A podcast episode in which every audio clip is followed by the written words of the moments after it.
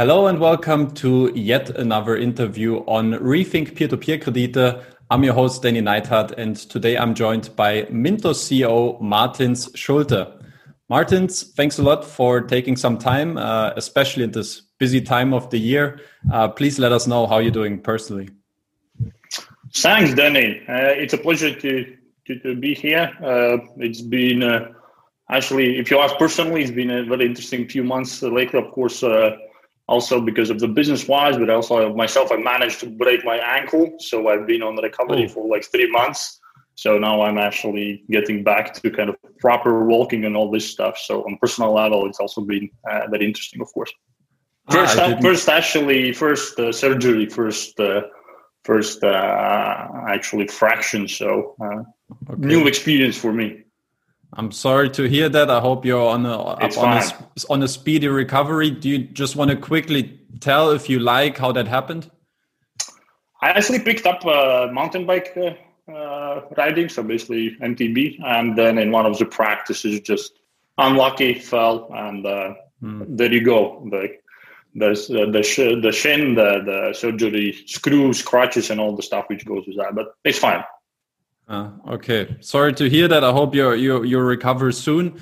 Uh, if you want to see a positive side, maybe you know staying home these days is not that uh, unusual, so you, you can combine probably all the important. Exactly, I, I, was on a personal lockdown already for quite a while, so it's it's nothing new for me. Okay.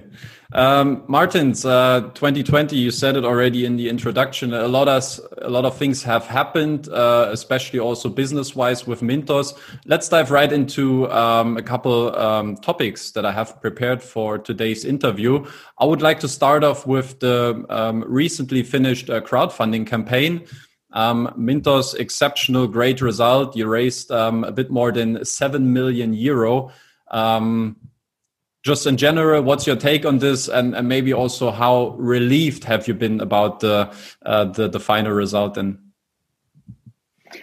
uh, I think the crowdfunding has been always what we had in mind. So actually, when we look back, so over the years, we actually have seen many investors reaching out to us and without any uh, reason, just asking like, "Can I buy some shares in Mintos?" So uh, when we sit, sit, down and then now look, uh, hopefully with, uh, with the crisis kind of subsiding and we look uh, down the road uh, with 2021 and, and beyond and uh, basically what we looked at. So it is a good time, especially with the license which we are getting to invest in the growth. And we put together the fundraising plan and then crowdfunding fit very nicely with that. And obviously we are super happy for the results. So we ended up with according to the data, which is the largest uh, uh, campaign outside of the UK in, in, Europe. So, as you say, seven million. More so, what I'm happy about, and what, what well, basically we all are happy is that seven thousand investors joined, and there was a lot of uh, interest. Uh, definitely, much more interest than than we expected. Having said that, though, uh, I would say we were confident that there will be quite a bit of interest uh, in investing in in Mintos equity. So overall, obviously, very good good result. But as with any sort of fundraising, it's not a goal in itself, or a, well, it's a milestone in a way and a validation, especially when it comes from from your community. But at the end of the day, it's just a tool for us to execute on on the vision or on the roadmap what we have uh, in front of us. So uh, nothing stops there. So sure, uh, we celebrated a bit, but uh, in general, just get back to work and uh, continue continue executing and, and, on building a great product for for our customers. Mm. Okay, I see.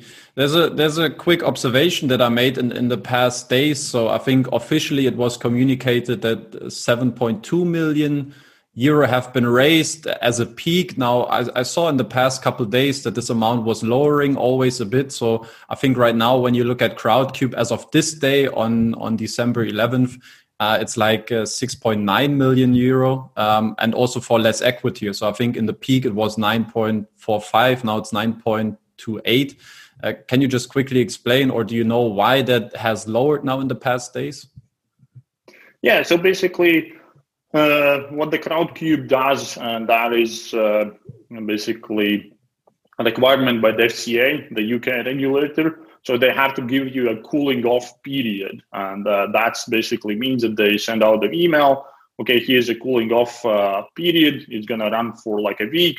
Until then, you can still decide that you don't want to participate. So for one or the other reason. So that's that's one part. And then uh, the other is that some of the investors might not go through the AML checks. So the Crowdcube uh, have to also check your AML. So they have to identify you. Some of investors might not be. So that's very typical. That's actually standard, I guess. What Crowdcube says is you might see like even like up to three, five, three to five percent of uh, total investment amount to reduce uh, in this cooling off periods. So uh, that's mm-hmm. something which also uh, that's the reason why you see that it uh, went down from 7.2 to 6.9 i guess. Is is, mm. is uh, today and yesterday the cooling off period ended so that will be the final amount basically uh, what we okay. Uh, will uh, raise in this round. Ah okay. Good. Thanks for explaining this. Um, I want to have a quick callback to the very first Ask Mintos Anything session that you started in, in March uh, quite popular format then throughout throughout the year. Um, back then, you said like Mintos has runway capital of 3.6 million euro, which would help Mintos to continue with its operations for the next uh, or the upcoming 15 to 18 months. Um, now, a recent interview that I saw that you had on the channel uh, with uh, with Kristaps, um, you said like right now you have around 2 million euro cash in your bank account. Um, to me, the question how urgent and how immediate was that funding needed uh, for Mintos to continue its operations right now?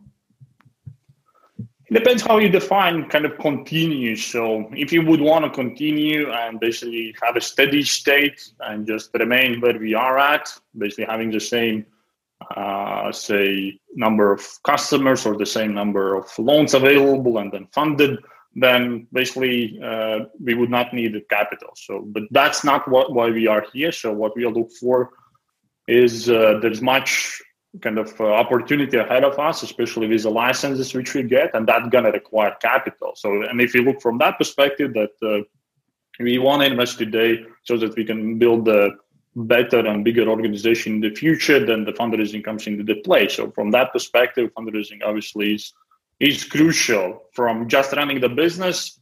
Well we are more or less kind of break even today. So many of activities like today of 160 people which we are and our main expense are salaries. So many of activities what we do are not necessarily related to the to kind of maintaining the current business. For instance the same um, i don't know uh, the same iban account. While it's not uh, it's not going to change like uh, the current business but uh, we have to work on on implementing that. So, or the same about the mobile app. So, you, you could argue that mobile app is, for instance, is uh, you could run the business without the mobile app easily. So, it's not going to change the current business. So, from that perspective, it was not uh, very crucial. From uh, from the perspective that we want to invest in growth and uh, basically put to the good use the license which we are getting, uh, then both crowdfunding and also now uh, obviously crowdfunding finished. So, we are back to uh, very active work with venture capital. So both crowdfunding and uh, hopefully also venture capital will help us to actually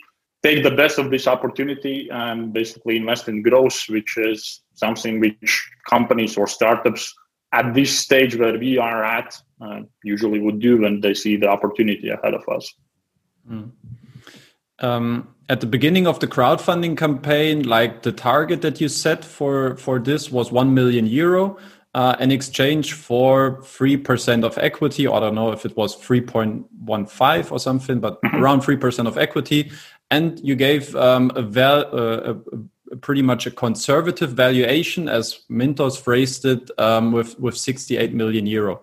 Mm-hmm. Um, why has Mintos offered an initial discount of around 50% for that first million euro?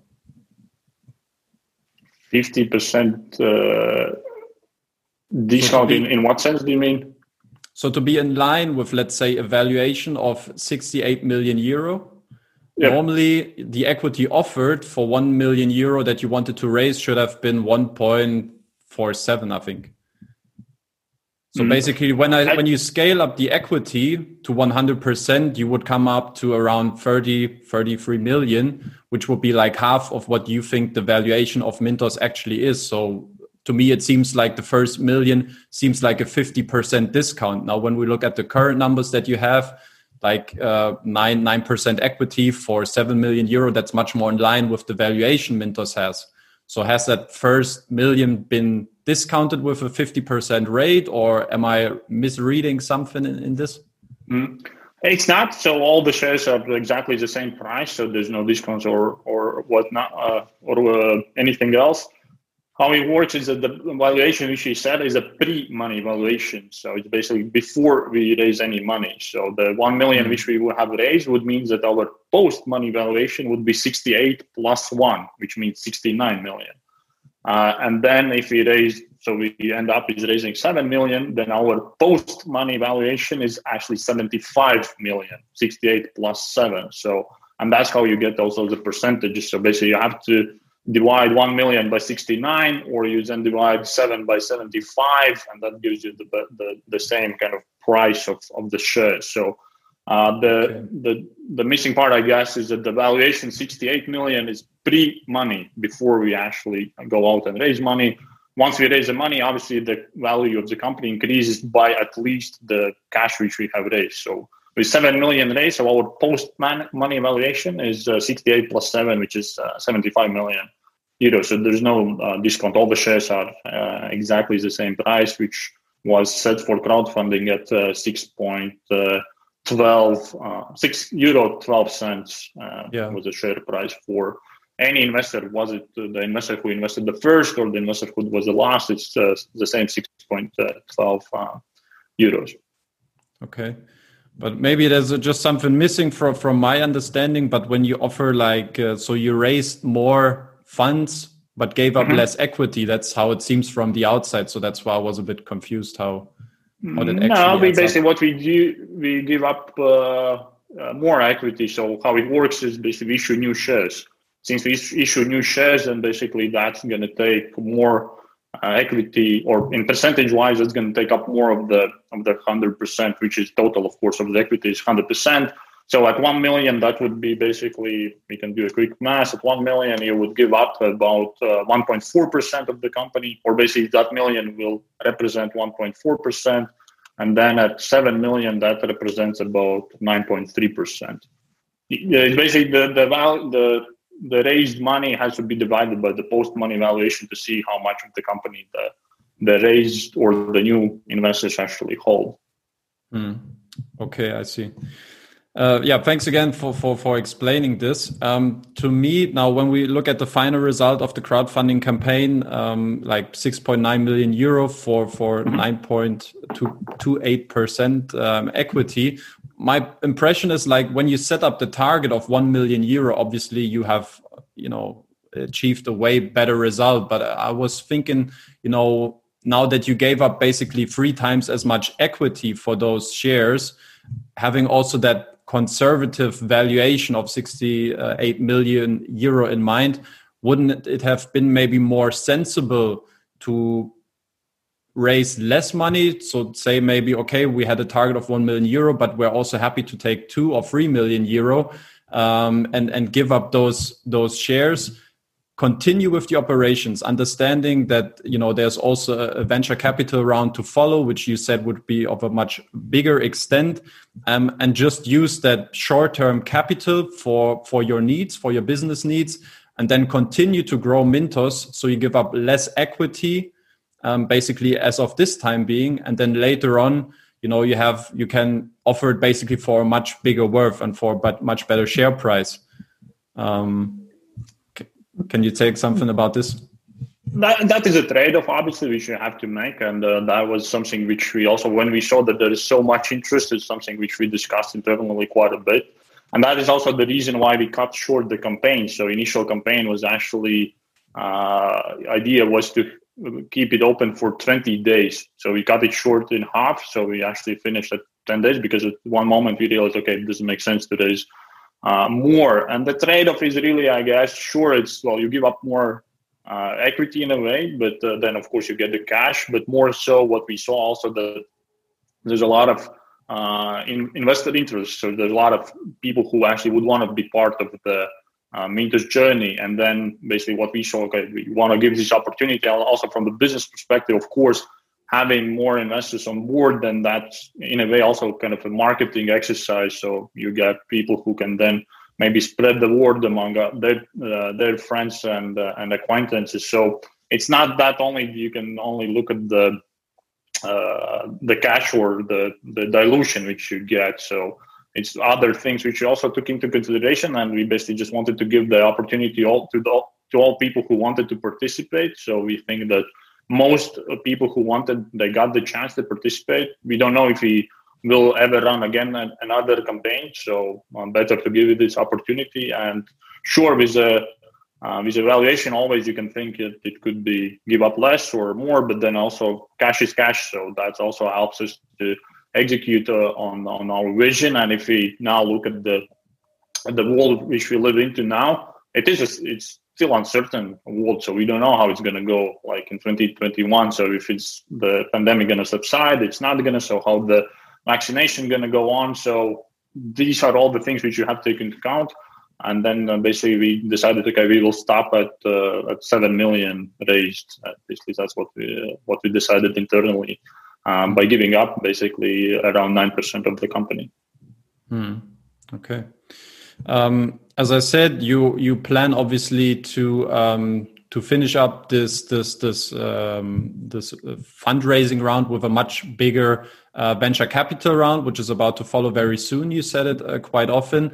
How much equity do you want to offer additionally, and also which um, funding volume do you expect in return then?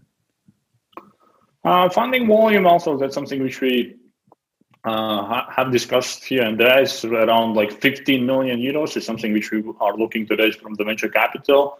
Obviously, 15, that depends. One five. One five. Yeah, it depends, of course, on the interest. It could be more. It could be if there's less interest. It could be uh, less. Uh, but um, definitely doesn't make sense just to raise like a few million uh, in our stage. So it's either going to be like around 15, or then we just decide, okay, it's it's not the best time now. But uh, basically, we can uh, go out and raise funding from venture capital and uh, when we get the licenses, so that we can take that off the table and that doesn't affect kind of uh, negotiations.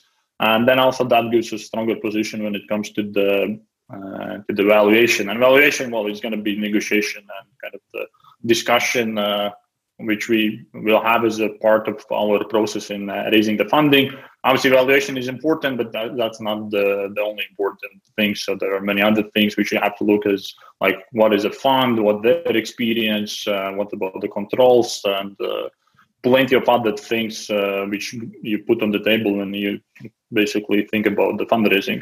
So that's uh, is earmarked for the early next year when we get the licenses and uh, let's see how it goes so far the feedback has been good but obviously as with any other fundraising, so you can say that there's interest only when you get the funds in your bank account. So everything up to then is basically just discussions. Mm. And can you quickly comment also on how much equity ideally you plan to give up or to offer for those 15 million euro in return? Will that mm, strongly Not... correlate to what the, the crowdfunding campaign was then? Yeah, well, it's uh, you know obviously as a company, uh, well, it still will be perhaps a few months or half a year between then and and when we raise. So uh, if you get a bigger organization and we get the license, so one would expect that the valuation is higher. So it's definitely definitely would not be lower. So uh, it's you know uh, most likely would be higher, but it's very premature now to say like about valuation. So uh, let's see how it goes. Let's see what's the, uh, how much is like real interest uh, out there. So and then we can can discuss. So evaluation is in a way you want to optimize for valuation, but then on the other side you also want to just uh, get it done. So so that you can go back to the business and invest in in, in executing your roadmap. So definitely we'll keep an eye. I know. With 7,000 investors on board, of course, the less dilution they have, the best. And us as a early uh, co-founders and our angel investors obviously also we look at the dilution so it's it's a rather complex uh, equation which you have to look at when you kind of consider uh, one uh, one offer versus the other offer and it's not only valuation mm. is there any limit in terms of how much equity you want to give up I think it's more limited from the perspective of how much money you want to raise. So we see that for our roadmap to, to, execute on that. So it's perhaps at this stage something like 20, 25 million is something that what we would want to raise at this moment. Uh, more than that, then that would mean that basically we raise capital, which is then sitting on on our balance sheet and is not used. So basically, you perhaps are overfunded, which is another kind of uh, uh, consideration where you don't want to go into. So it also doesn't make sense to raise like too much capital. Hmm. Okay, understood. And very last question now to to finish up this uh, this this uh, fundraising discussion. Uh, when do you expect uh, to close that that uh, second funding round then with with a venture capital fund? Uh, we're going to start early next year, so let's see when we get the license. So our current estimate is that we should get them in Q1 next year, maybe Q2. Uh, and then it's going to depend on on kind of the process with uh, with the venture capital funds. So uh, it's hard to give like exact uh, timeline. So usually people say perhaps like three months, maybe four or five till you get to, to the closing. But uh, uh, in our interest, well, as for any other company or startup, you're just gonna want to get it done so that you can get back to work and yeah. basically uh, build a company instead of uh, run around in endless meetings and uh, discussions about fundraising. Mm. To which extent is that licensing uh, a necessity before finishing off that that negotiations with a venture capital fund? So is that something like to have additional security, an additional increase of the worth of the security, or because you um, mentioned now a couple of times it will happen only after the, the licensing process. Is that a necessity from the counterparty in most cases, or why is that? Um, it just gives you more power in negotiation. So basically, well, you have the one item off the table, so there's no uncertainty if they're going to be licensed or not. So, and especially when you have like one party which is investing like considerable amount of money, so that for them it might be an kind of a prerequisite to, to invest. There's no kind of prerequisites now, but basically we just see uh, we are so close to getting them that it doesn't make sense now to kind of go uh, go out and uh, and try to raise before. And then still the question will be like uh, when you're going to get the license. Mm, okay. Good. Then, uh, yeah, let's discuss uh, just very briefly uh, the, the, the the previous year or the year that we're still in, um, 2020. What's your personal recap of uh, 2020 from Mintos' perspective? I think obviously the 2020 was was a challenging year and uh, well, uh, in a way, of course, interesting year. Like, of course, all the years have been interesting, but 2020 was something very different than what we saw in the first uh, four or five years of uh, operation. So it was challenging, the same as it was challenging for many other businesses. I think, uh, well, we were not in this, mm, say, I don't know, we were not like in a travel business where it's basically like everything is like doomed and like super bad. And we were also not in, I don't know, video conferencing business. So we were somewhere in between. So when we just had to deal with uh, uh, with the cards which we were dealt in 2020. And uh, at the end of the day, as with any crisis, I guess the saying that uh, what doesn't kill you makes you stronger, well, that applies. So uh, the key is just to go through that, um, kind of manage uh, what you can manage and do your best. And that's also what we try to do in 2020. Hmm. To which extent would you say that that you are happy that this year is is finally over?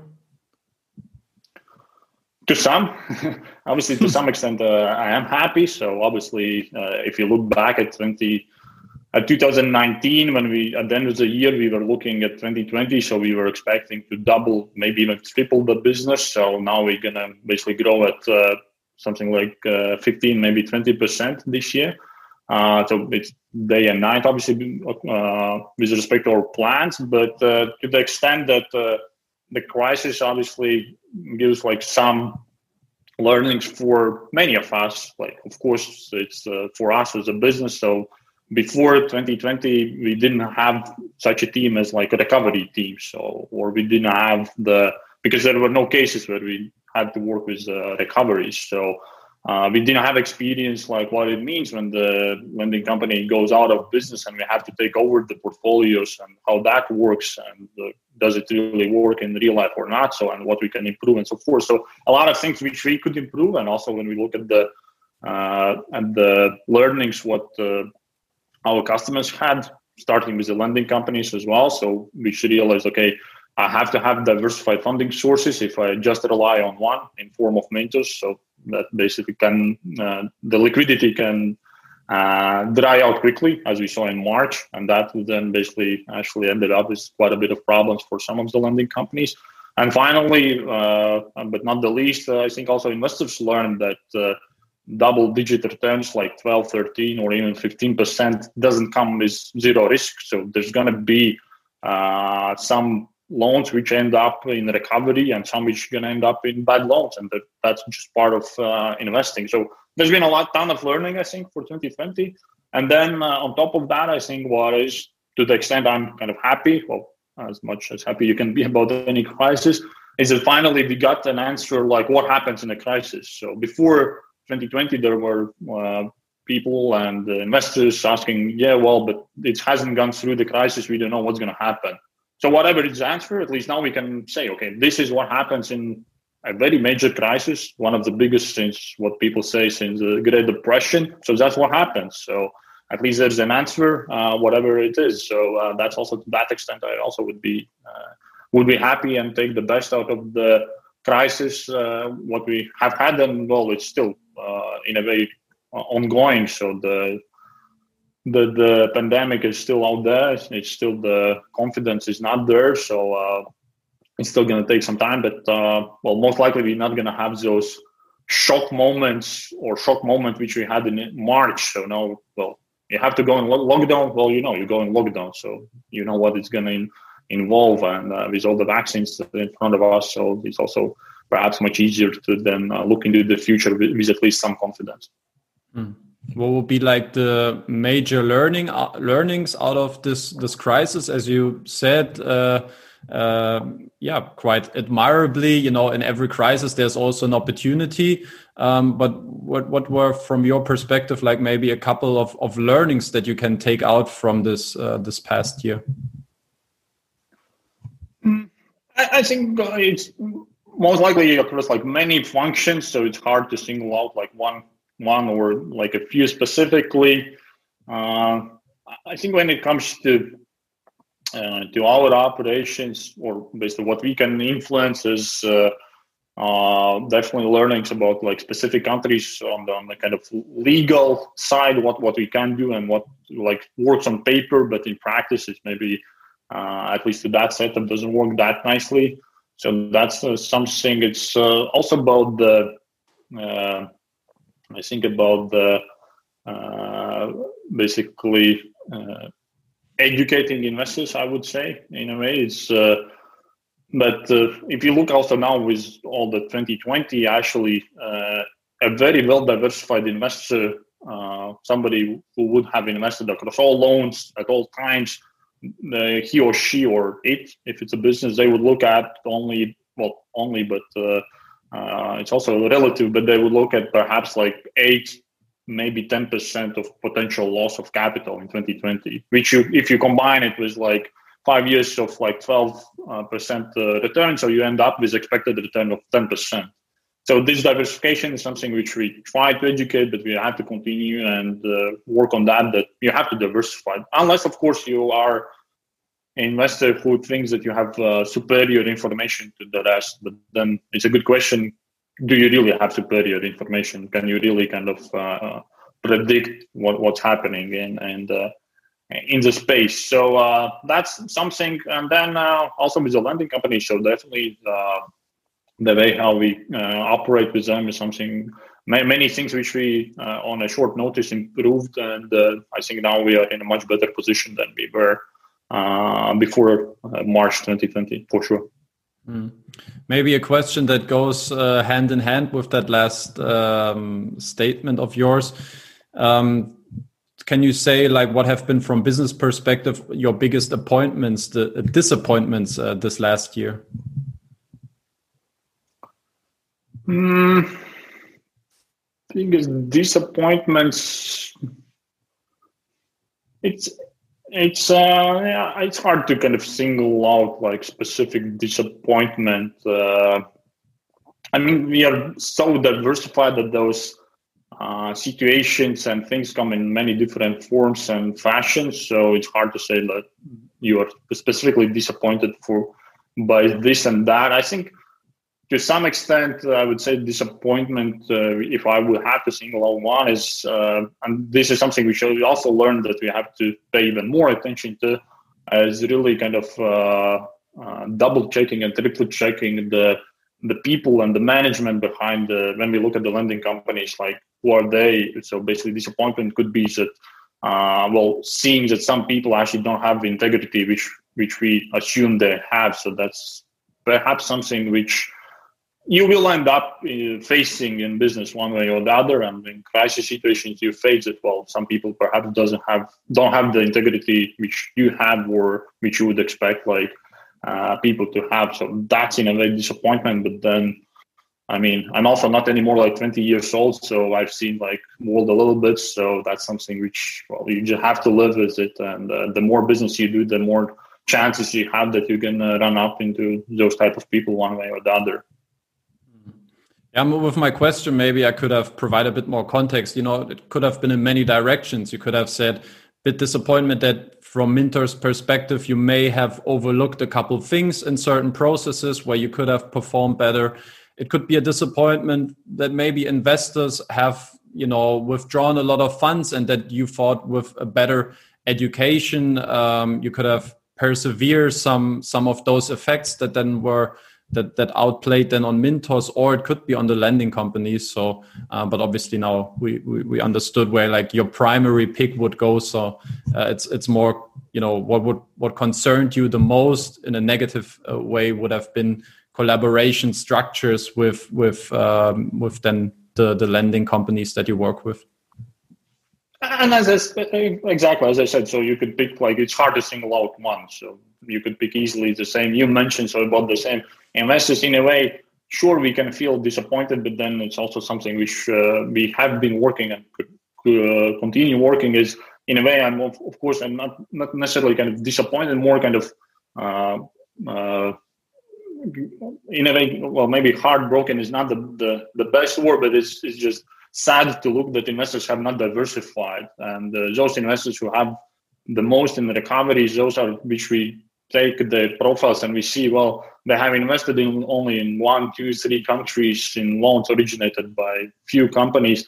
And unfortunately for one reason or the other they ended up in recoveries and they have significant uh, amount of the portfolio in recoveries. And it is it's sad to look at that because you could uh, actually solve it super easy by just diversifying, just diversify across all the loans, and that is the value which we can bring on the table. That uh, when something happens, in, and if you're diversified, it's going to affect only small part of your portfolio, and uh, that's something, of course, on the investor side. And then if you look at uh, at what we have could have done differently, sure, it's with a hindsight, it's super easy to say, well, you, you could have done this or that, but we also have to realize that. Uh, uh, what uh, we are providing is not uh, an investment opportunity where there's no risk. It's, it's, it's not possible to have like 12, 13% return and have zero risk. So that doesn't happen. So it's gonna have it's, it's gonna come in one form or the other, uh, even with the pandemic or without the pandemic. There's gonna be risk. There's gonna be in recoveries. There's gonna be bad default. The thing is like how big is it?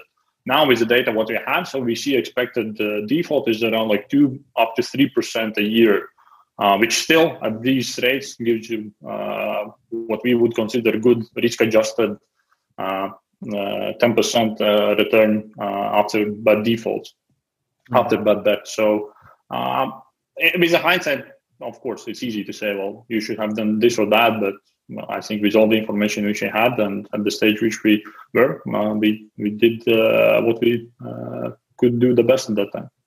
Hmm. Um, now let's shift a bit more because we open up that topic a bit more towards the uh, loan originators, the lending companies that you uh, that you work with. Now you said already uh, maybe there's a questionable integrity of some management people in those companies that you didn't expect. Um, I don't want to continue this. I would you know just um, um, pick the, the the interview that you recently had with Kristaps where you elaborated on this already. So when people want to watch this, they can hear you know how you go a bit more into detail here. I want to maybe put it back a little bit on Mintos because maybe the question is also for some okay to which um, extent did Mini uh, did Mintos also fall for this and could Mintos have done anything different uh, to prevent maybe certain circumstances that you're in right now with with with um, loan originators. I mean, for a very long time now, Mintos has offered various forms of uh, rating loan originators. Uh, you had different scoring models to basically evaluate the quality of those companies. Um, now, I would like to know on a scale from one to 10, as you currently also have it in place with, with the lending companies, how would you personally rate the Mintos due diligence quality of um, assessing loan originator risks properly? Um, Whereas and that would be, yeah, I think, and that also just as a background. So the risk score is not only about the loan originator. So with a with a new Mintos risk score, it's actually four different verticals which we look at. First and foremost, we look at the loan performance, and for the loan performance, actually the the the performance of the loan originator is uh, in a way not relevant because the loan has been originated it is performing or it's not performing. So the loan originator only affects it to the extent how good they are with credit scoring and then to some extent also with uh, servicing. Loan originator comes much more into the play when, when it goes to the when it comes to loan servicing. So that's obviously the loan originators are servicing, which means they are collecting the payments and so forth. So that's where we rate the lending company. And then of course the buyback for sure. That's also the lending company both of those actually servicer and the buyback could be also any other company uh, well not any other but uh, another third party company. For servicer it could be just a debt collection company. For buyback it could be insurance company and that's something which also might, might actually have in the future that for some uh, loans it's actually some other companies doing those things. And then it's cooperation structure which is more about legal stuff and uh, kind of uh, uh, that side overall, I would say that I would give like a good seven for us uh, for our ability to uh, properly uh, uh assign those ratings. We we have to take into account that uh, it's uh, well we can do only that good job. it is limited to the job we can do is limited to how much history we have, and some of the things which we do there's just not enough history for us to have any historic data and any kind of uh, statistical data so that we can say, okay, this is how it should be done. So in, in those cases, it's still a judgment call from us based on the information which we have, which is, of course, not uh, also us. Uh, well, investors say that they don't have all the information. Well, we have much more than in investors, but uh, also us, of course, we don't have like 100% of the information. Well, nobody has. I think also lending companies, when they issue a loan, of course, they also don't have 100% uh, information how the borrower gonna uh, going to perform. So, given that, I would say like good seven. There's definitely room for improvement, but I think uh, we are approaching when when we can be very confident about the rate, ratings which we assign, and those ratings we will see after. Uh, I don't know after like another business cycle uh, when we can say okay, if it was rated at like eight nine, expected default should be lower than if it was rated at like four five, and that's basically what the ratings do. So the same if you look at the fixed ratings. Well, AAA doesn't mean that there's uh, there's no default. There is default. It's just gonna happen like once in a 40 years, not once in a 10 years, for instance. Where where maybe you can become a bit more precise. Where do you think? Mintos. So if you rate seven out of ten as a, as a quality uh, or due diligence quality of Mintos, seven out of ten, where do you see room to improve? And uh, maybe just a quick comment also before you answer. Um, maybe because you're saying like some sort of an excuse. That's how I interpret it. Um, how I read it right now um, is you don't have all the data. Um, but maybe not having all the historic data or not having the track record with a lending company could maybe a sign of okay instead of uh, going all in with a loan portfolio you just take a small fraction and you set up a collaboration step by step and increase the loan portfolio on mintos over time so maybe that's i don't know something that that mintos is is, is something they can improve also um, moving moving forward. Or maybe you can say a couple comments on where do you think Mintos can improve this uh, due diligence process. Uh, when I say more data, I would more kind of referring to, I guess, soft data, uh, meaning, I mean, we, we don't know like ins and outs of each and every market, like what is a competitive position, uh, how the uh, how the market gonna develop, and so forth. So we have like a good good understanding, but it's not like complete data, and you're never gonna have complete data. When it comes to the portfolio data, vintage analysis, like financials, that we all get, so that we can kind of uh, work on. But also there the quality of data kind of to differ. So for some, we're to have more uh, uh, structured data, for some less, and that also affects how well we can assign the rating.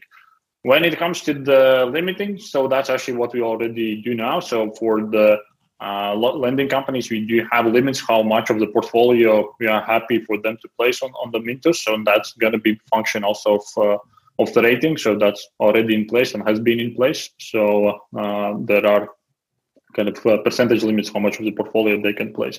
Where we can improve, I think, just overall, just uh, uh, having the in each and every vertical, just uh, with experience, being better at making those judgment calls where we have to. So with the Mintos risk score, what we are going forward or going towards is that there's no there's much, uh, little judgment calls. That's that is much more data driven, and it's basically okay. This is the data we have, this means that is a rating which we should assign. So there's less uh, judgment.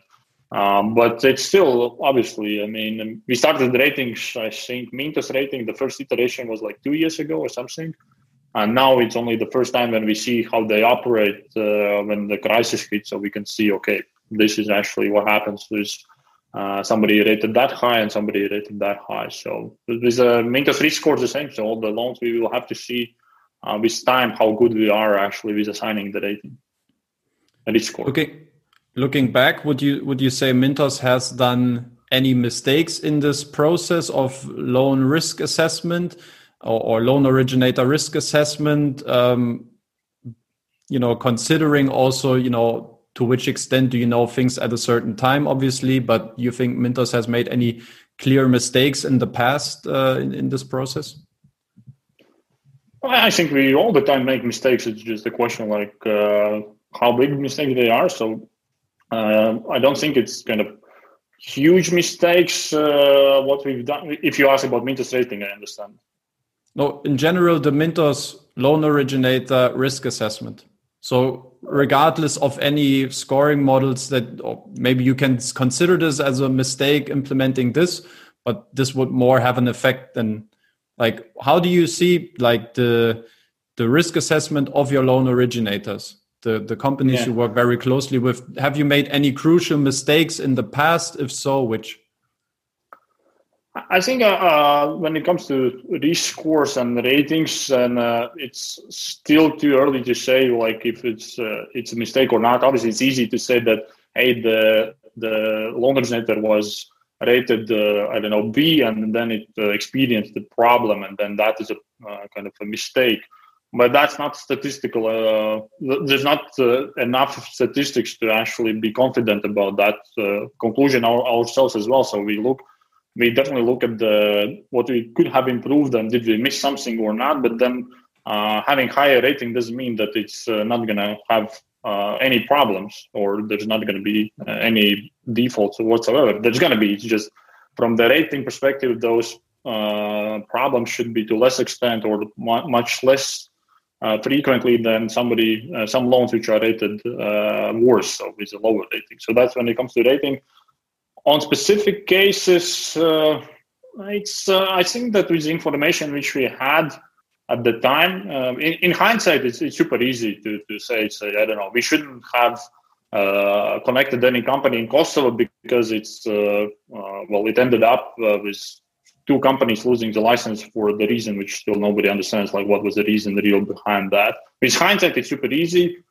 Uh, when we were connected, connecting them, so we were pretty sure that it's uh, like for the return which investors are getting, the risks are uh, are reasonable, and uh, we, we saw that uh, we can connect them to the to the Mintos, and they can offer those loans to, to investors. so it's I wouldn't go into kind of uh, analysis based based on hindsight. So we have to look back at the time when we had uh, to make decisions and based on information which we had at that time. Mm, okay, uh, let's go into the specifics uh, with with one um, yeah particular uh, loan originator and their group companies. I want to talk about the Finko Group and Varks. Um, less than a year ago, it was March uh, this this year. The Finko Group has been the biggest loan originator on Mintos. They had an outstanding loan portfolio of around 100 million euro, um, and now the company, yeah, reminds a bit more of an of an empty uh, nutshell. What is your take on this in, in in general, and can you just briefly explain how you think that happened? Uh, it was, uh, I think the take is uh, obviously that it's, uh, uh, it's a well. I'm not sure if the amazing is a is the best word to use, but just how quickly it could go from like one of the leading uh, lending companies, not on Mintos, but in general in the market and in those markets, to what is now it's not even empty shell. It's basically you know, on the on the way of uh, winding down and like kind of ceasing operations. It's just like to basically what like six, maybe nine months uh, uh, for that to happen. Uh, and then really, Zenza actually it all started with with Armenia case, and then also the same Armenia case. So like, still nobody knows like for what reasons what happened there. Um, but then that basically ended up with all the uh, all the company going uh, into the wind down. So uh, it is amazing to see because I also we also saw how it's uh, was developing and how it was built, and it was really, as you say, one of the largest with like uh, more than thousand employees, market leading positions in, in the countries where they were operating, and then basically just uh, is now what you could definitely say out of business mm. or winding down. I want to stretch a bit the topic of the uh, Finko Group offered buyback guarantee. I just would quickly uh, quote something from the Mintos blog. Uh, JSC Finko Group, the ultimate parent company of the Finko Group companies, is fully obligated to fulfill any payments to Mintos investors related to loans issued by any of the Finko Group companies. The agreement between Finko Group and Mintos was signed at the beginning of March 2020. Question to me is how come this group guarantee has never been uh, exercised by Mintos until this day, um, although many Finko group companies um, have struggled or still struggle to pay back uh, the loans? Well, the buyback is uh, uh what we also have now renamed is to buyback obligation. It's really about uh, the, the company really covering those. Uh, if it's a group, then they cover the if there are some uh, problem cases, then they would step in and cover. But of course, that will be only if they have means to do that. If you look at the Finko, so basically Armenia, which was a cash cow and generating all the profits, they were supporting other uh, other group companies. And uh, the other group companies now, which when the, they also when they saw that the non-performing loans increased, they have to do the buybacks. They don't have the means but the Armenia is also in the in the wind down, so they are not generating any profit. So basically, what you end up, yes, there is a buyback obligation, but the provider of the buyback they don't have any means. It's it, it's not the case that there is a magical group of Varks which is sitting on a cash pile and not uh, kind of uh, uh, not Varks but of think on, on, the group level, and that is not uh, executed. There's just no no assets into this uh, group. Uh, the group consists, of course, of the of the daughter companies in specific countries, and basically, uh, since Armenia went into the wind down, there's no uh, really kind of uh, assets which uh, we could use to access to um, basically exercise the buyback obligation. But do you think in this regard it's it's fair or it's justified to promote a buyback guarantee um, to promote safe kind of safe investments which in fact they're not and you know kind of a bit also misleading investors with securities that you know with eventualities they apparently can't be you know used and and are not applied I think it's uh, again comes down to education. So the buyback guarantee, and that's also one of the reasons why we went away from the guarantee because there's some misconceptions. A guarantee means that it's uh, 100% going to happen no matter what. So the guarantee is only well as good as uh, the one which provides the guarantee. So it's there's no there's no kind of uh, United States uh, staying behind the guarantee, and then it's going to happen. And, yeah, but even if you call it buyback, sorry, sorry, but even if you call it buyback obligation, you know what? What's the point of promoting kind of safe investments or promoting investments in that sense, no matter how you call it? If it's buyback guarantee, if it's buyback obligation, don't you think this is kind of misleading investors to the ability um, you know, or, or, or into the, the securities um, of, of the, the loans they're investing into? Well, the buyback obligation is a credit enhancement, so it is additional security layer on that, and it provides additional security. So if there is some problems with some of the loans and it happens not on the kind of across the whole group, then that actually does work pretty well. What we saw with the same uh, so in Kosovo where they uh, had the problem. So the buyback actually uh, provided additional security. So uh, in that sense, I, I, would say that the buyback obligation is still additional security layer. The thing though is what I, I totally kind of see your point is uh, that it is not uh, kind of uh, hundred percent. It's, it's there's no this this notion of kind of guaranteed is something which we have to work on. And that is one of the reasons why I actually went away from the guarantee to the obligation because even though guarantee is a legal term, it just basically says that somebody going to guarantee. It's the same as a mortgage business. I don't know if you go to the bank, bank asks for the somebody of your spouse or somebody to guarantee your uh, payments, but that doesn't mean that the bank is guaranteed to get back on the loans if something happens. So, uh, but still, we changed to the obligation, and that's uh, it is continuous education of investors that it doesn't mean that it is uh, the same as I don't know deposit guarantee. Hmm. Do you think from um, from an outside perspective, or you from an inside perspective, can you understand when investors maybe struggle to um, see that there's um, let's say a shareholder overlap on Finko side, on Mintos side, and uh, maybe that plays a part in why Mintos is uh, not really acting accordingly to what what they have promised in the first place, uh, but rather kind of a bit hiding behind. Sorry, there's no capability at the at this time being. We would sabotage, you know, forcing that that that group guarantee right now, and it would you know sabotage the the the the, the leftovers, what is required to pay back the the other loans. Um, what what can you say? Do you think this? Uh, do you understand from an outside perspective that the shareholder overlook uh, overlap doesn't really look good on this particular situation?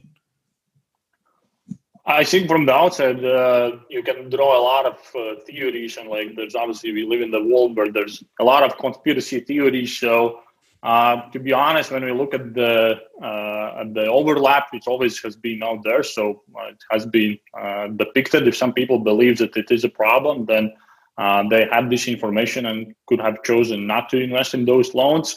Uh, if you ask me, from the inside perspective, actually having the overlap is beneficial. So we have much much better working relationship with with those lending companies.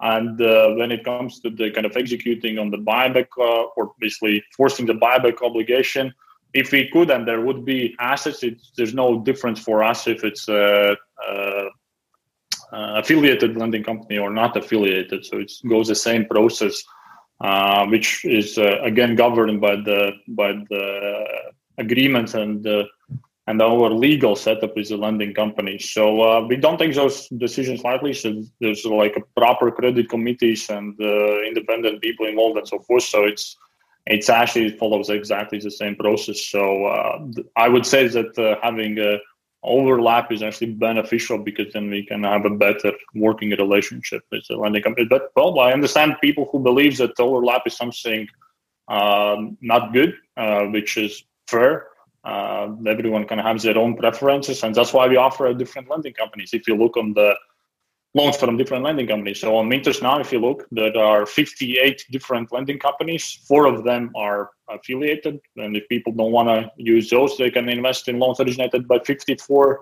other lending companies, and uh, that is uh, obviously a question. And well, if you look at some other platforms which are in a way mono lenders then there is 100% overlap between platform and the and the companies which originate the loan because the platform is originating the loans, right? So every investor definitely can make their own kind of assessment, and that is the value which we can bring. Is that there's a lot of different uh, loans to invest in on Mintos and different countries, different lending companies, borrowers, and and so forth.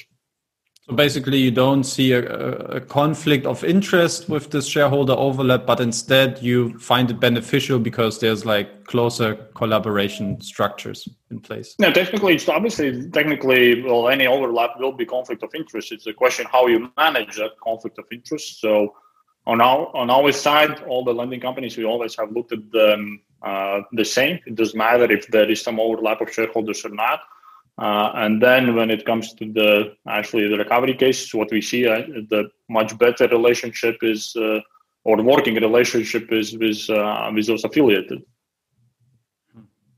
But probably you would draw an exception with with Finko and Varks. That it's better, or uh, that this in this case that this case in, in this case it helped Mintos or investors to to recover funds. Oh yeah, for sure. I mean, if it was not, then uh, I think uh, from uh, from uh, Varks' perspective, they would just say, "Hey, here you go. Here's your gross portfolio of uh, I don't know this and that amount, and good luck with uh, recovering and collecting those payments." Especially now when the war came into the play as well, that would easily. So I think many of the uh, lending companies would just say, "Well."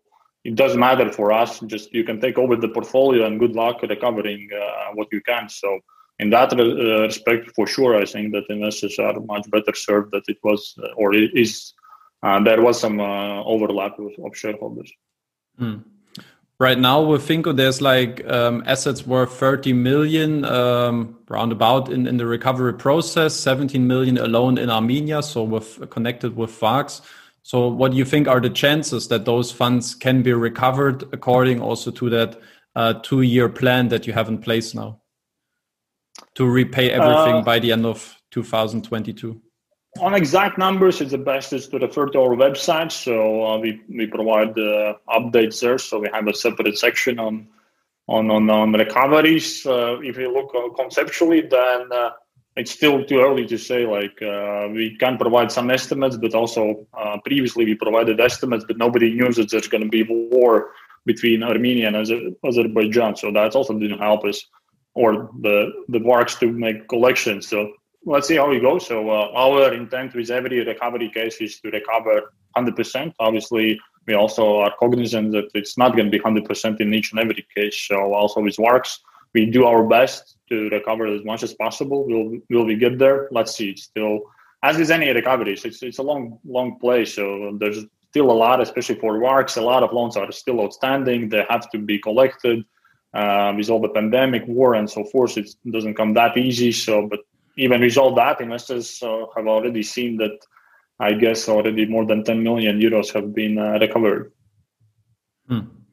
Okay, why have investors not been involved somehow uh, into that? You know, submitting a feedback to that proposal on that on that restructuring plan until the end of 2022 like it happened for instance with with capital service so where do you draw the line between we're involving investors and asking them about their feedback or we you know just make the decision on our own what we believe is best for the investor uh, I mean, capital service was more as an exception that uh, uh, we kind of uh, uh, involve investors in negotiation. It was more that basically capital service just came with such a ridiculous offer they said, yeah, but the investors might want to like this offer, which we said, well, we are sure they're not going to like. And then we, we just made a survey and what I think like 95% people said that, well, sure, we're not going to accept it. It's kind of a ridiculous offer, right? So in general, at our scale and, uh, and uh, having that many investors, it's very hard for us to have any proper uh, way of involving investors. So uh, say in the same, I think in, in I think or, or in Varks, uh, uh, it's maybe like 60, 70 or 80,000 investors who have invested.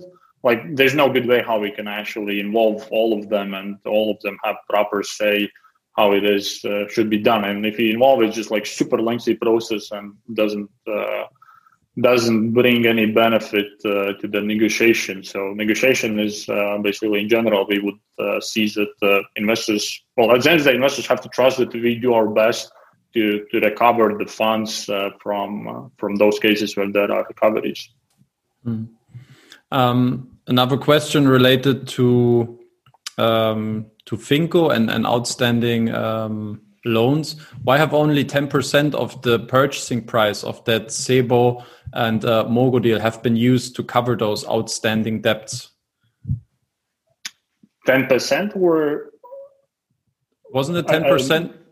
like the deal was it, like it was a small it was a small percentage yeah. yeah if you say about the percentage what went to the uh, to actually investors it was a small because the deal involved restructuring and they had to pay up the equity as well. So that basically they had to bring it back to statutory levels, and then that meant that the deal price was higher, but the net proceeds which we had uh, for investors was smaller than that. Okay, but you think like so there was nothing more to give for investors other than ten percent then in that case? No, no, it was maximum. I mean, we were happy that well we got actually the deal done uh, in that case because basically what we could have ended up is uh, with a 15 million portfolio which is going into the wind down and then investors would see uh, some capital loss. Now at least we saw zero capital loss. Well uh, it's, it's, still of course uh, uh, under mogo but mogo is providing the buyback obligation. But we got also some proceeds which obviously in the best case we would get the most uh, well the most the more you get the the, the better. But in that case it uh, was actually uh, very good uh, well in our, our, opinion good deal for for investors that, that, they could actually those who had invested in Sebo got uh, got it uh, covered by the by the Mogo and then the rest got at least some proceeds from the deal. Hmm. On the Mintos blog, also looking back to March, it was um, stated that um, the Finko Group had a net profit uh, of 17.6 million euro in 2019.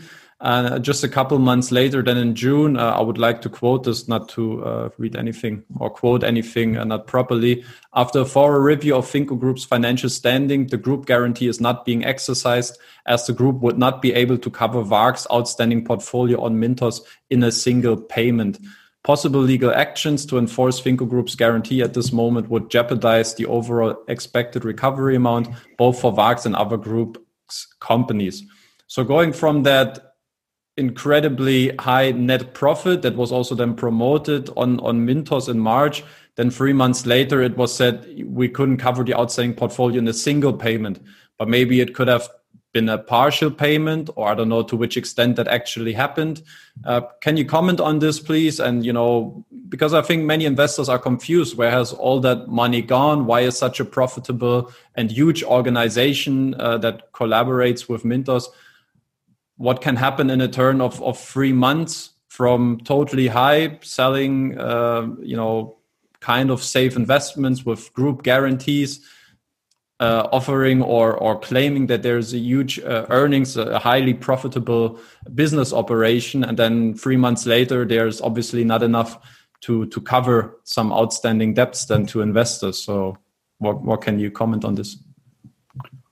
Uh, the profit obviously doesn't mean that it's uh, kind of cash on the balance sheet sitting. So all the profits uh, uh, would have to obviously check like, check like in in details, but in general, the, as as any company which is in the growth stage, all the profit is reinvested in the business. So even though they were profitable, so Finko was very much uh, growing significantly in 2019 as well. So opening up new countries. So basically, you have capex. So Armenia was uh, in a way supporting those ex- expansion plans. So the profit doesn't mean that there is cash on the on the balance sheet. So uh, it mean it's uh, at that stage. So basically, they are investing it, uh, reinvesting in the business and growing the business. And it's the same Armenia. So a lot of uh, of the profit was uh, reinvested in growing the business in Armenia. Hmm. Um, let's talk about Varks because uh, I did something which are rarely do it it would be the the wrong phrasing but uh, i looked at the the Varks' financial report of 2018 and uh, probably it's a bit of a longer introduction now before i come to that question um, but basically it was Um, I tried to sum it up before I, I, I mm-hmm. quote it. I can maybe embed it to the video somehow. But basically, um, Varks was in in breach with two um, figures that were required from Mintos side, which is one an equity to asset ratio, and the other was a cash buffer ratio. Um, overall, uh, like there was a secured, um, or maybe I have to read it, secured loans from other entities amounting to 8.2 million Armenian dollars with a contractual maturity less than one month. According to the terms of the agreement, the organization is subject to a debt covenant um, stating that starting from 31st of December 2018, at the end of each quarter, the equity to asset ratio cannot fall below 20% and cash buffer ratio should not fall below 5%. Now, and when I checked the figures for 2018, basically equity to asset ratio was 7, uh, 13.76%, cash buffer ratio was 1.33%. And then it continues as of 31st of December 2018, the organization was in breach of these covenants. Management obtained a waiver on 23rd uh, of April 2019, stating that the lender has waived the organization's failure to comply with the above mentioned covenants at 31st December 2018 and 31st of March 2019. Now, I'm pretty sure that the waiver on, on April 23rd this has been kind of a necessity by the, the auditor in order to, to sign off the report, then, which happened a few days later. Um, what I'm wondering is up until the license has been revoked a year later than with Varks in, in March 2020, I mean, Varks was rated on Mintos with a B plus rating, and also 95% of their net lending portfolio in 2018 um, was funded through through Mintos and Mintos investors. Now, to me, the question is: uh, assuming Mintos was fully aware of Varks dependency on one side, but also on the, the, the financial breaches, why have there been no no consequences applied before the license was then revoked a year later? Uh, but instead, Varks loans, you know, they have been pushed on Mintos with, with forward flow, with a new product. They have been pushed with cashback campaigns. Um, overall, it's it's honestly a very big mystery for mystery for me how Mintos has uh, looked at this situation, maybe has overlooked the, the situation at Varks, understanding their high dependency and also uh, their financial situation, which yeah just showed to be not to the to the extent Mintos would have uh, liked to seen it? Sorry for the long uh, question. Though. Yeah, it is a long question. I guess how we look at that is like uh, the covenants themselves is obviously uh, there so that we can uh, have a proper kind of uh, uh, figures to look at and they have to follow them. But uh, it's not only Varks. In other cases, also we see that the covenants are breached, and that's something which happen and will happen. Then the question is, what you do once they are breached, and uh, how quickly they can be um, brought back to the uh, to the required level, which is actually the same what you would see in the bank. So when the bank gives you all the credit, they have a covenant if you breach it doesn't mean that you are defaulted uh, immediately. So there is an action plan how it has to be brought back. And uh, the same we do with with the lending companies uh, here. So we set out uh, the covenants so that we can basically monitor them better. And then if some of them are breached then we uh, put together an action plan and that is uh, work towards to bring it back. When it comes to Varks, I think to, to the extent when you say that it was pushed. Uh, so the rating is uh, it, it, wasn't like uh, the best rating. Obviously, if it were not perhaps for those uh, things you mentioned, it, it, could have been better, but on a loan portfolio basis, they were one of the best uh, loan originators in, in, uh, in, Armenia. So one of the leading players, originating quite a lot of loans and having a good payoffs. And that's basically why we allowed them to to place them on, on Mintos if that answered the question because it was a bit long question so yeah yeah kind of so specific follow-ups uh, yeah. comment.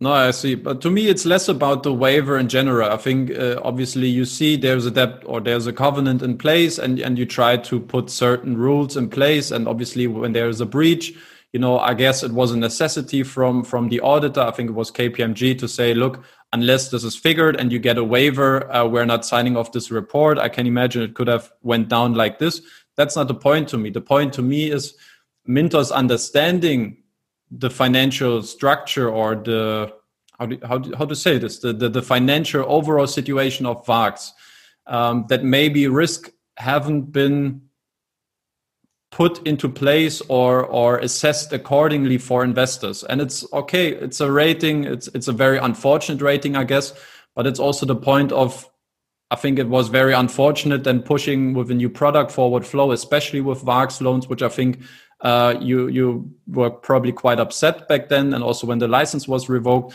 But you also offered initial cashback campaigns. Why do you do this with a loan originator, understanding they depend very much on investor funds from Mintos, and secondly, that have obviously some uh, financial issues, regardless of their positioning or their standing in in Armenia um, that you know makes it very hard then in case a license gets revoked or something else happens some circumstances that this is kind of screwing up the entire situation and also kind of was a very big blow of i think to also start to to blow up the entire Finko organization then as a as a consequence with many aspects then then taken into consideration.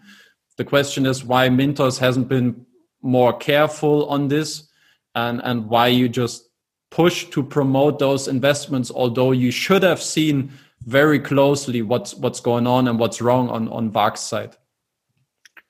Uh, I think uh, I would uh, disagree that uh, the license was not revoked because of the financial uh, reason. Sure. So uh, the sure. license was revoked for, well, still we don't know like for exact reasons. So some say it's political, some say like uh, their market participants. Well nobody knows like what happened. This is the the license itself was not because uh, the Varks was like financially weak or something or the vote. So on that front i would say that actually when we look at uh, when we looked uh, at their loans at that time so uh, given the uh, kind of our assessment it seemed like a, a proper return for the risk investors are taking. So uh, in that sense, I would say that uh, it wasn't like anything specific to Varks or pushing or something. It, it's it's a good uh, good loans originated uh, by one of the leading players in Armenia, and they were uh, positioned on on marketplace as such. The license itself, I would say, it was much more kind of a random event which happened, not really something uh, which we uh, could see from the financial because it wasn't really financials related. So uh, that's perhaps how I would uh, see uh, the situation there. And would you say Mintos again, like the discussion we had before, like understanding or having the the information at hand that you had back then a year ago, uh, you made the best decision, and you know you would basically do it all over again um, moving forward the way you did? Oh, well, with hindsight, it's, uh, it's super easy to say, of course, that uh, uh, I don't know, we should have had like, you know, that they can, uh, but that also wouldn't change the situation much if uh, there would be kind of limits how much they fund through the Mintos. So if it were just 20% uh, what they would fund through Mintos, the situation would be the same. So 20% of the portfolio once they go into the wind down because the license is revoked, so it's still uh, under risk and would fall into the recovery. So the situation would be the same. So maybe the amount would be different. Uh, it could be that uh, well, the, the rating is something which uh, perhaps could have been uh, scrutinized even more, uh, but. it's it's basically I will have to involve the risk team much more in this discussion how they go about that and and uh, uh, kind of go into more details about this. Overall, I, I, think definitely you can, with hindsight, you can improve a lot of things. Uh, with information which we had, I think uh, we try to do our best in that situation. Mm.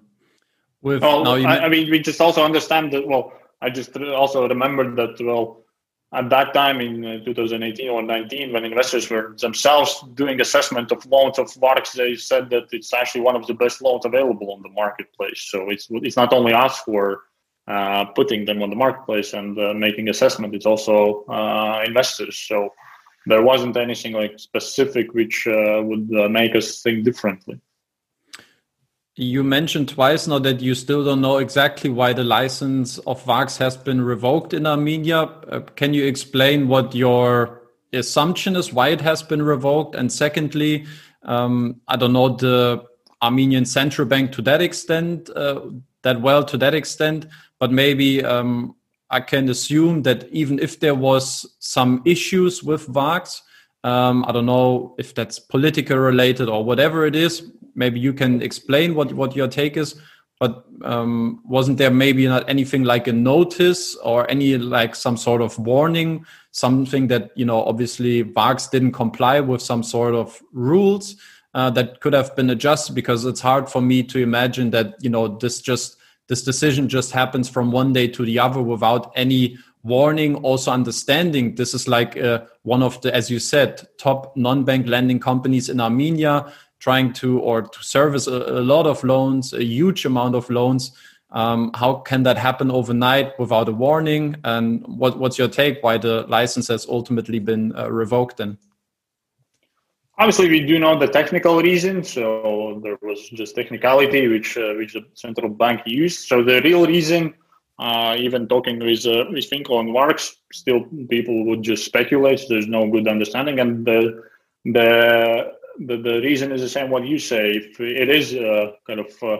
unpredictable or unprecedented, it's like in one day they just say no, that's it. Uh, you, are going to lose a license, even though the technical reason which was brought up, uh, the Varks was ready to to remedy it and to change it and to to ch- to pay in the the uh, capital, which or the basically to repay the subordinated debt or the debt which they have to repay. But uh, basically was said no, it's uh, that's it. You you have to basically be gonna uh, revoke the license. So uh, that basically perhaps speaks of the of the kind of unpredictability unpredictability, and uh, I, I, would say eventually is perhaps what we have to uh, put it down to is basically the country risk, and uh, that that's basically uh, would fall under the country or uh, kind of political, maybe or I don't know how to call it, but the risk which you cannot really explain in in any other way.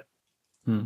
Okay, so so my take on this is uh, there was a technical reason um, Varks was about to fix it, but then eventually uh, the uh, the the central bank decided to revoke the license.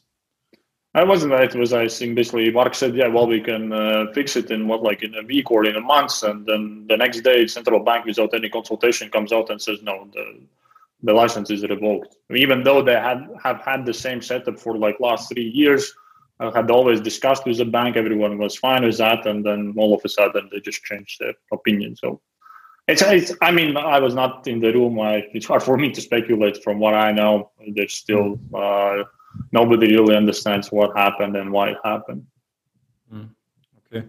Uh, last topic. Obviously, just, uh, obviously, just to finish, if the Varks would have known, they would have done all the all the things possible to kind of change that uh, because of course, well, at the end of the day, who, who is losing the most, of course, is uh, well, investors at least are getting now the, the recovered recovering some funds, but well, equity investors and Varks are the last in line to get anything, so they, they're going to lose the most of, uh, this. So if Varks would have known, of course, they would have done all all things possible to to change it.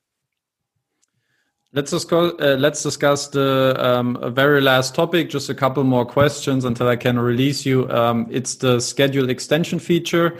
Um, yep. It's something that Mintos implemented back in October 2019. Can you just quickly explain what that exactly is and why you have mm-hmm. implemented this?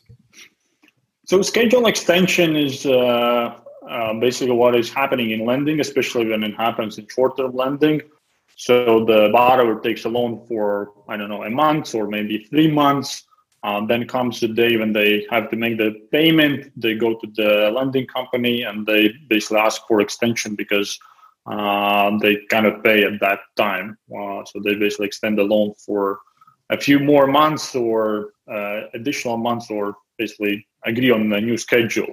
So before the October 2019, or how we dealt with extensions, so even though they were happening and they are super common in in the lending, especially in alternative lending, uh, basically what we had in, in, the process in place was if the loan is extended, then the lending company has to buy back the loan from investor, and the new loan and, the, and place the extended loan as a new loan on the marketplace, which works perfectly fine uh, if there's like uh, demand all the time for those loans, so nobody notices, investors get back the money from the lending company, comes new loan, they invest in the same loan, and basically nothing happens. Even though the lending company they have not received the cash from the borrower, so they have they have to come up with the cash themselves to buy back and then place it on the marketplace. So uh, many lending companies said that that doesn't work. Uh, unfortunately, uh, it uh, was later than than earlier. So uh, we should perhaps, looking back, should have forced them to implement it uh, sooner, so that basically.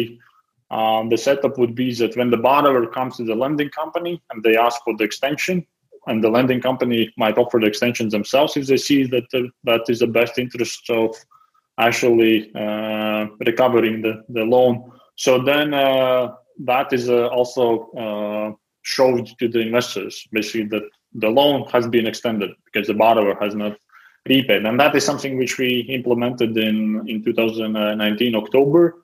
And then uh, uh, with the moratoriums and everything coming to the play in March and with all the um, loans being extended even more so than usual, then that become even more crucial for the lending companies because otherwise they got squeezed in between when they have to buy back the loans, but they don't have cash because the borrowers have not repaid. So uh, that's what we had to, uh, on a short notice, actually implement uh, for all the lending companies in uh, in, in uh, March 2020.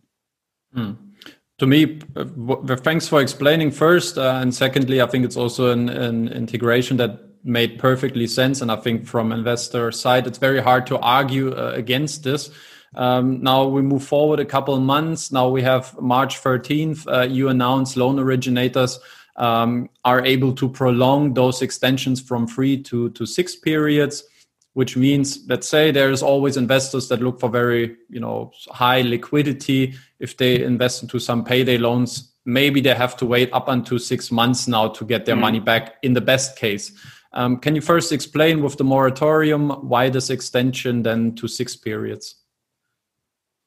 Um, it's basically in many countries it, it was uh, um, the governments going out and saying, "Hey, borrowers can uh, hold on uh, repaying the loans for extended period of time, like months, two months, three months, or whatnot." And then on top of that, if you have like uh, usual extensions, which in general for payday loans, I think at the average is something like three point something times or three point something months, which is extended uh, maybe more. So uh, up to I think five or six. Uh, so that's when we said, okay, there has to be some limit how much it can be extended. If it goes above that, then the lending company has to actually buy it back and and deal with that. Uh, if we would not uh, have done it, so if it would not be for extensions, perfectly we understand what investors like they invest in a one month loan and then it becomes kind of one month plus something. But what is an alternative? Alternative is that the lending company has to buy them back, but they don't have a means because they don't have cash. The cash is still outstanding with the borrowers. So um, you basically just would uh, force the lending companies in. You can force them in bankruptcy in that way, actually. Hmm also in in that case i think it's it's uh, it's still okay or i think it's still bearable to me what what uh, my personal problem with that topic is then comes a couple days later what you announced uh, march 23rd um, when you set up also the loan extension also for outstanding and for defaulted loans. Um, and what it means to me in essence is that uh, you know for loans where you know there there was contractual agreements already in place and you just said like ultimate liquidity has to be offered for lending companies to you know keep their survival and where use investors liquidity for that. And i don't know those those sudden changes that you made uh, back then with with uh, with user agreements with terms and conditions do you think this is something applicable in a regulated environment? Do you think as being a licensed company those kind of steps that you have applied would have been possible? Um, I, it's, well, I'm not sure if the regulation covered that in that respect. So how we were looking at the situation was, well, what is an alternative? Sure, we can uh, uh, say the lending companies, even though, for instance, I don't know, in the extreme case, so for instance, you have a lending company which has, which has a portfolio of 10 million euros. All of the or most of the portfolio is extended because the borrowers or moratoriums or lending company just uh, agrees with the borrowers that it has to be extended but then you have the investors who are saying, "Hey, I I invested for one month. It is due. I need 10 million back." but what, what can you what, what's the alternative there? So you can say yes, well, the lending company has to buy them back, but they don't have the means, so there's not really well what, what can you do there so there's not really much what, what you can do when you have the loans extended on the borrower side so you that is something which uh, we had to implement on the on the on the very short notice and it wasn't kind of a light decision on our behalf but uh, the alternative would be that we would see like uh, much much much more in recoveries than we see now mm-hmm. Okay, thank you very much for your answers today, Martins. Uh, been a been a long interview, probably around it's been, one, yeah. hour, one hour thirty minutes. Thanks for uh, standing by, and um, yeah, thanks again for for taking some time answering the questions. Uh, wish you well now for the upcoming Christmas days. Hope you you're coming well into the new year, and then I guess we talk uh, for sure then uh, twenty twenty one again. Likewise, Danny. It's it's uh, my pleasure. Thanks for the questions. Uh, very interesting and detailed questions, and hopefully we next time we manage to meet face to face and uh, have a, like a old like the interview in the old format instead of those uh, video call, video calls all the time. The old fashioned style.